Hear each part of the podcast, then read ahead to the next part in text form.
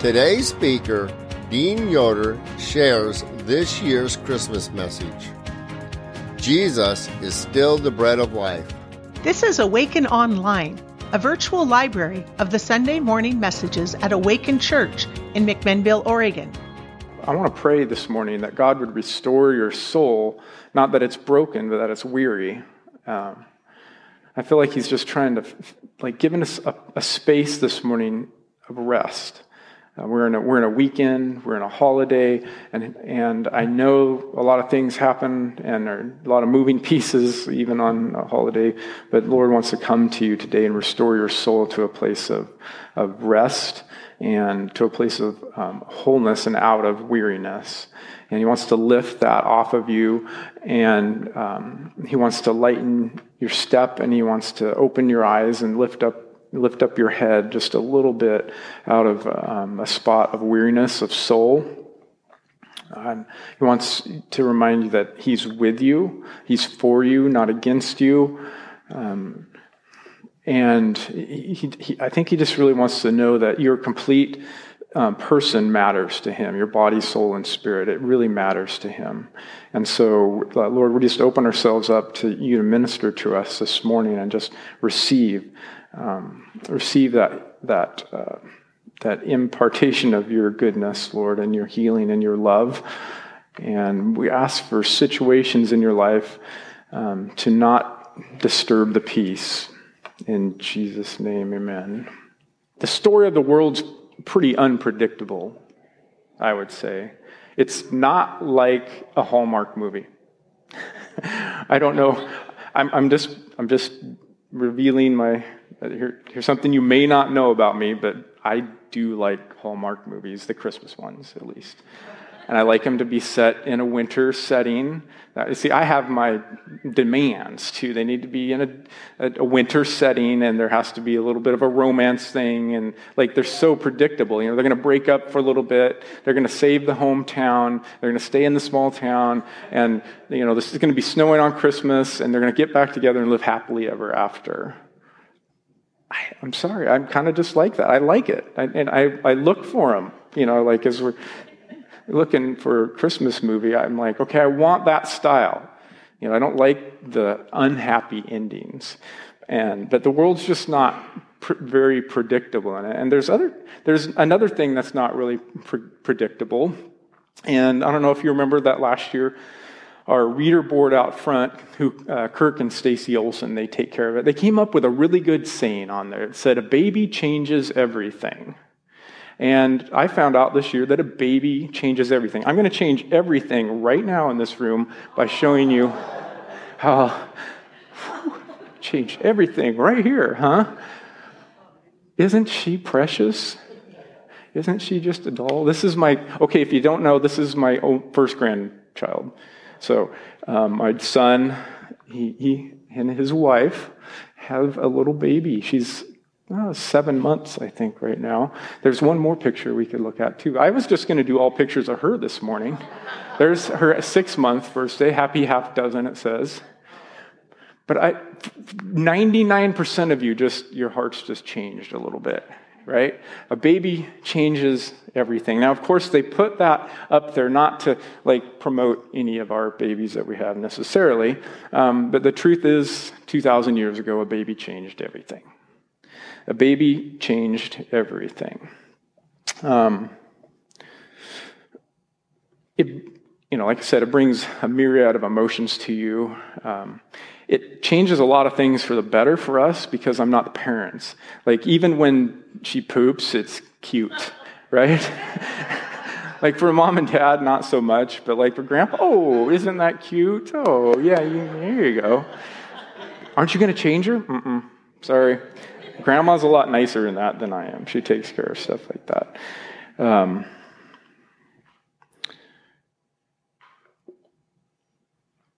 most of the world missed the greatest birth ever because they weren't looking in the right place. Some of them maybe not have been looking at all.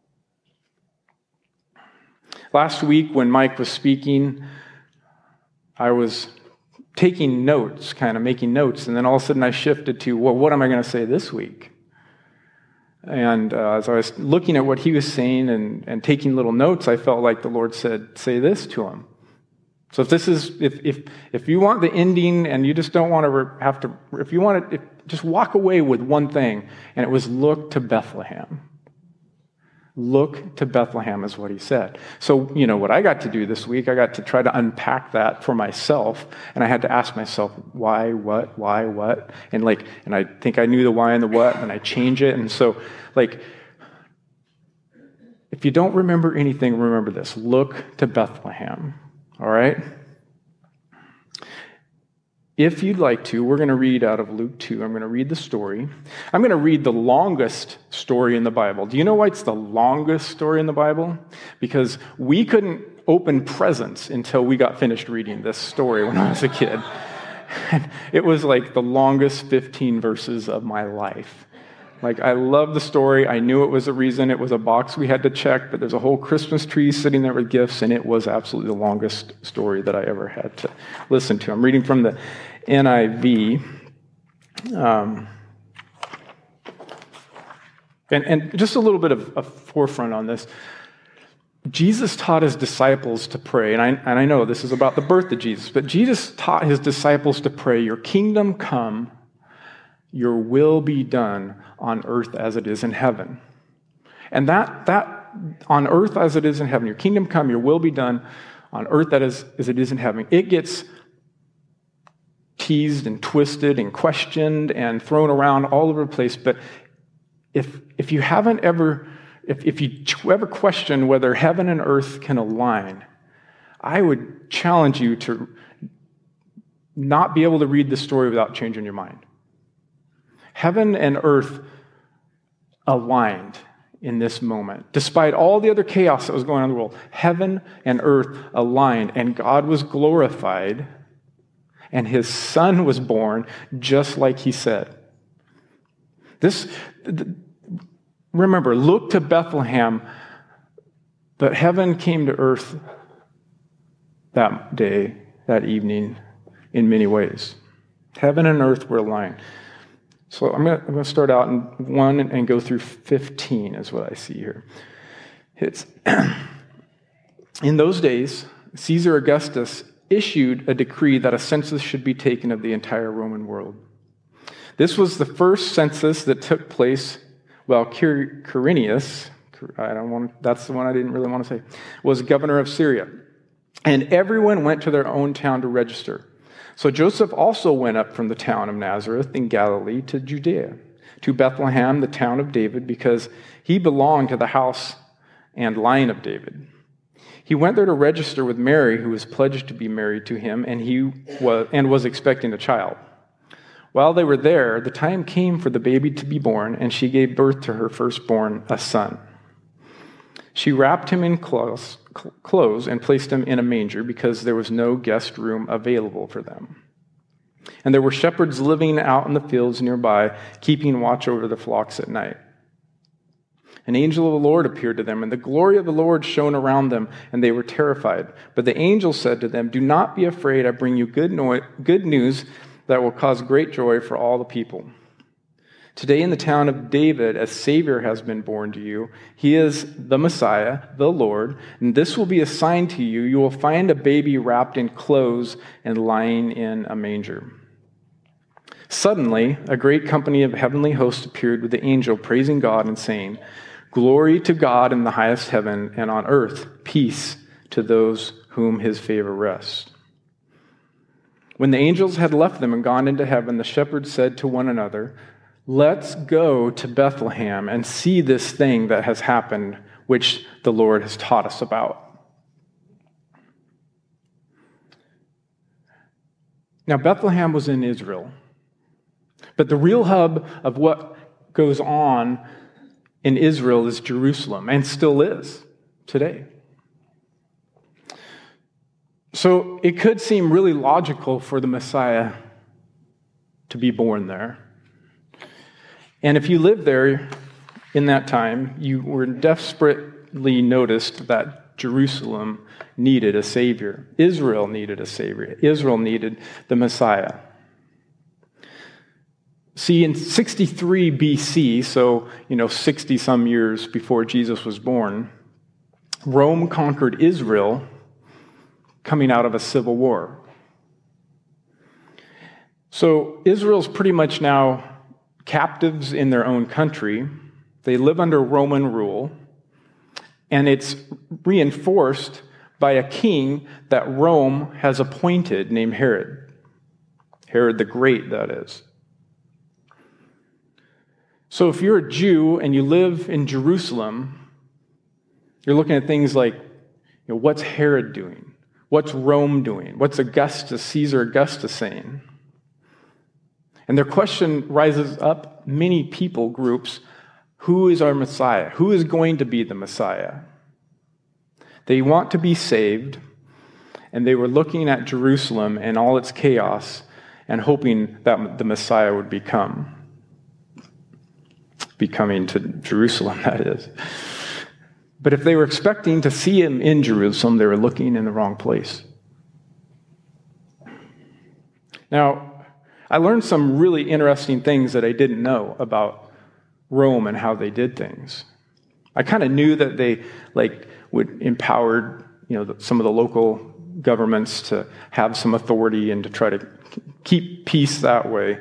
But what I, I didn't really know was some things that were really interesting about Caesar Augustus. Like, you know, they, we read through that first verse that he institutes this um, census that's supposed to be taken. I just kind of skip right past that. What I didn't know is that Caesar Augustus' father was Julius Caesar. And I don't even really know if I knew that many times when like Caesar would die, they would deify him after he died. They'd say, he's now a god. But at some point, um, Augustus, so, so when Julius Caesar dies, they do deify him. They say he's a god. And Caesar Augustus, I found out, was Caesar Octavian before. His name was Octavian. And he was convinced to change his name to Augustus, which means worthy of worship. And then they took Augustus and they said, let's deify him while he's alive. And so now they're looking at Augustus as a god alive, worthy of worship. And, the article that I read said he is now able to say he is the Son of God. So the man in charge of Rome at the time has been deified, changed his name. He says, I'm the Son of God and I'm worthy of worship. In fact, I, just want to read. this is not coming out of the Bible. This is a Roman inscription from 9 BC. I want you to listen to this. This was discovered and, and, and um, it was printed in an article that I read. And I'm going to read this, this paragraph to you. This is, didn't have great specifics of where it came from, but it was from around, I thought, yeah, 9 BC. It said this the, the most this is their opinion of Caesar. The most divine Caesar we should consider equal to the beginning of all things, for when everything was falling into disorder and tending toward dissolution, he restored it once more and gave to the whole world a new aura. Caesar, the common good fortune of all, the beginning of life and vitality all the cities unanimously adopt the birthday of the divine Caesar as the new beginning of the year. Whereas Providence, which has regulated our whole existence, has brought our life to the climax of perfection in giving to us the Emperor Augustus, whom it, Providence, filled with strength for the welfare of men, and who, being sent to us and our descendants as Savior has put an end to war and has set all things in order. Whereas, having become God, manifest, I don't know that word, Venice. Caesar has fulfilled all the hopes of earlier times in surpassing all the benefactors who preceded him, and whereas finally the birthday of the god Augustus has been for the whole world the beginning of good news. Concerning him, therefore, let a new era begin from his birth. Like, like I said, this is not the Bible. It sounds very similar to the Messiah that God had promised. Like, this is what you're up against if you are under Roman rule. This is what how they're looking at themselves. This is how they're viewing that like Herod gets put in place, he's not even a real Jew. He had to he re, he enforced Roman taxes, he got kickbacks himself. He enforced local taxes. He instituted Roman sacrifices within the temple, the Jewish temple. So if you're a, a real devout Jew, you're sick, you're angry, you have three options fight, flight, or freeze. You can be a zealot and you can try to fight the Romans. You can try to raise up a leader within you to overtake the Roman army. You could leave, run away. You could be frozen by acceptance. Oh, I'm just going to accept this. Or you can just be frozen because you don't know what to do. It seems impossible.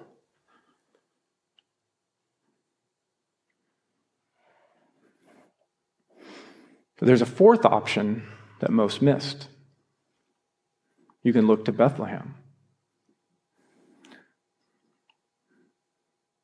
If you knew the Word of God, you would have known that the Messiah would be born in Bethlehem. 700 years earlier, Micah, the prophet, writes in chapter 5, verse 2 But you, Bethlehem, though you are small among the clans of Judah, out of you will come for me one who will be ruler over Israel, whose origins are from of old and ancient times.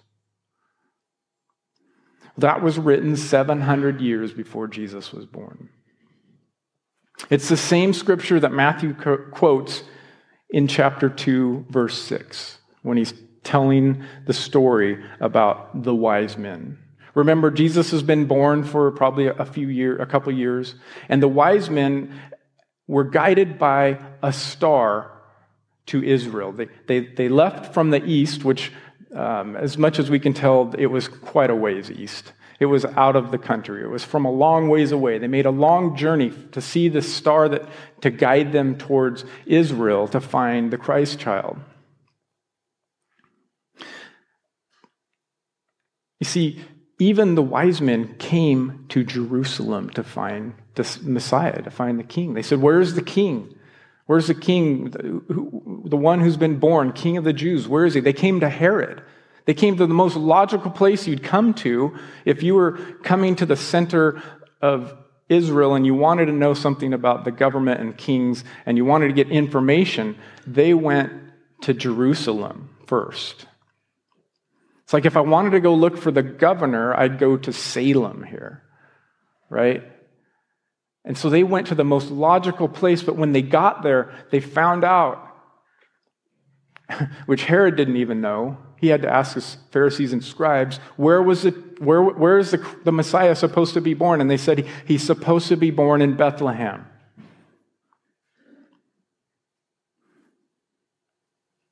And so they went to Bethlehem and worshiped. So, what's so special about Bethlehem? Well, other than God said that's where he was going to be born, there are some special things about it. You know, it could be just only special because of that reason. Bethlehem can be just that special because God said that's where it's going to happen. But it was the city where King David was born. And and it's also fulfilling a prophecy, a prophecy that said that Jesus will be the shoot out of the stump of Jesse, which was David's father, that Isaiah prophesied hundreds of years earlier. And Jesus is the descendant of David, spoken in 2 Samuel, who would rule forever. And David was known as a man after God's own heart.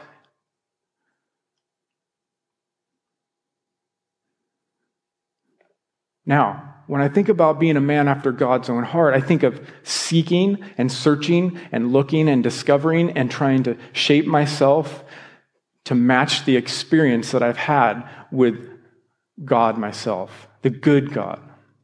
And so David was a man after God's heart, even with all the horrible things that David did his sins, his, his adultery, his, his disobedience sometimes. God still said, That is a man after my heart, because God judges the heart, not just everything we do on the external. Sometimes what we do on the external does reveal what our heart is, but God is the final judge on where your heart is at. And I think it is so awesome that God had uh, Jesus born in Bethlehem from the line of David, the man that was after God's heart, because now we get to actually see God's heart, which was Jesus. When you see Jesus, you've seen the Father. Jesus said, When you've seen me, you've seen the Father. And this thing that, that David's been looking for for so long in his life, the, the, the goodness of God, the forgiveness, the discipline, the blessing. I know David's dead, but now we get to see it in person. We get to see it manifest in person, just like God said it, he would come, just like he said where he would be at. And now we see the heart of God in the form of Jesus.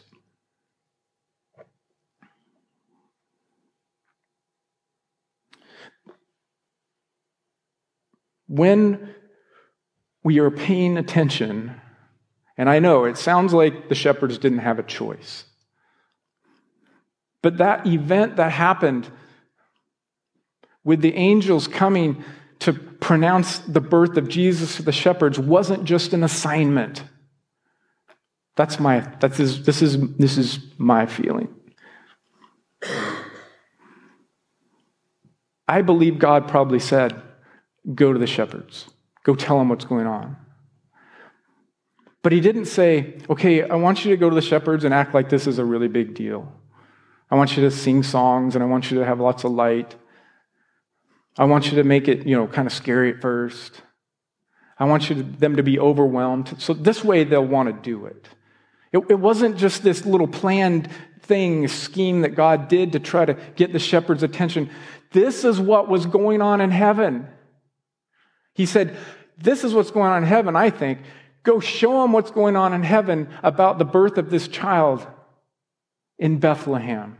Go show them, go tell them. This was heaven and earth aligning. And all the shepherds had to do was obey. All they had to do was say, Let's go see the Christ child.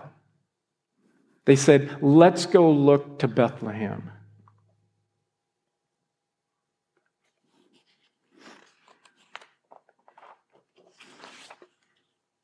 Jesus declared in John 6:35 he says, "I am the bread of life. Whoever comes to me will never go hungry. Whoever believes in me will never be thirsty." I'm a little thirsty right now. bread and water sound good. But to never be hungry again, to never be thirsty again, Jesus is the bread of life. Do you know what Bethlehem means? house of bread. The bread of life was born in the city that was the house of bread.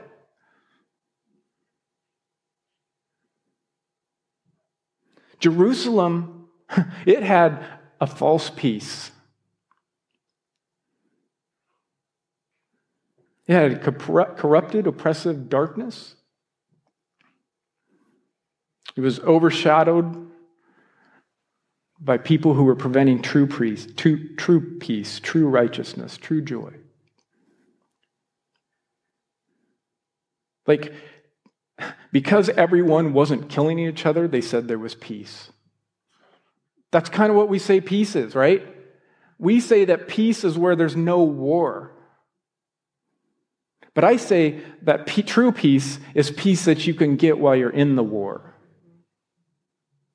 It's something totally different. It's something that allows you to go to the cross. It's something that allows you to walk into the fire with true peace.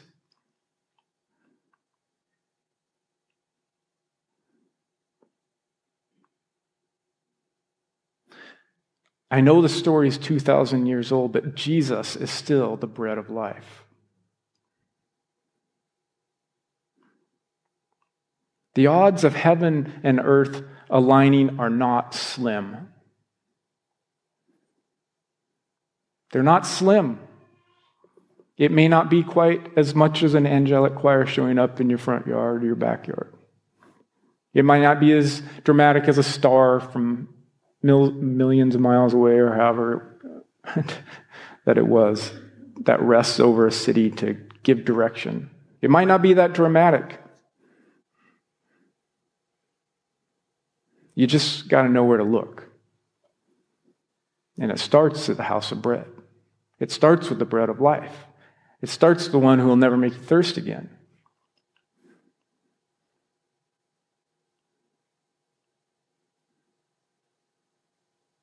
You know, that's why I pray for your soul this morning, that you'd be peace in whatever you're going through. I know each one of you could probably say something that you're going through.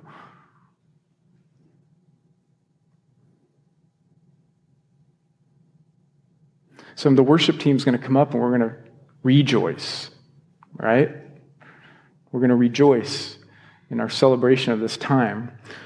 But here's your application, right? People want an application. What am I going to do? What do I do with this? Well, here's what you, this, that is kind of the question. What is the Holy Spirit saying inside of you today in this moment?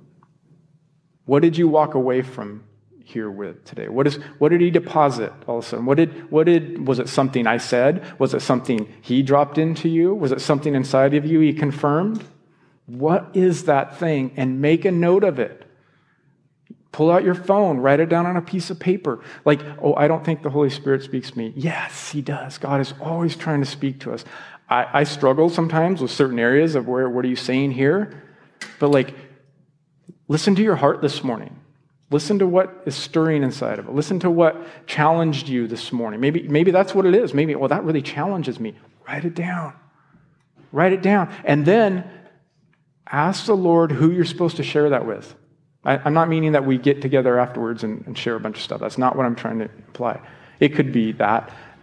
Is there somebody in my life this week that I need to share this with?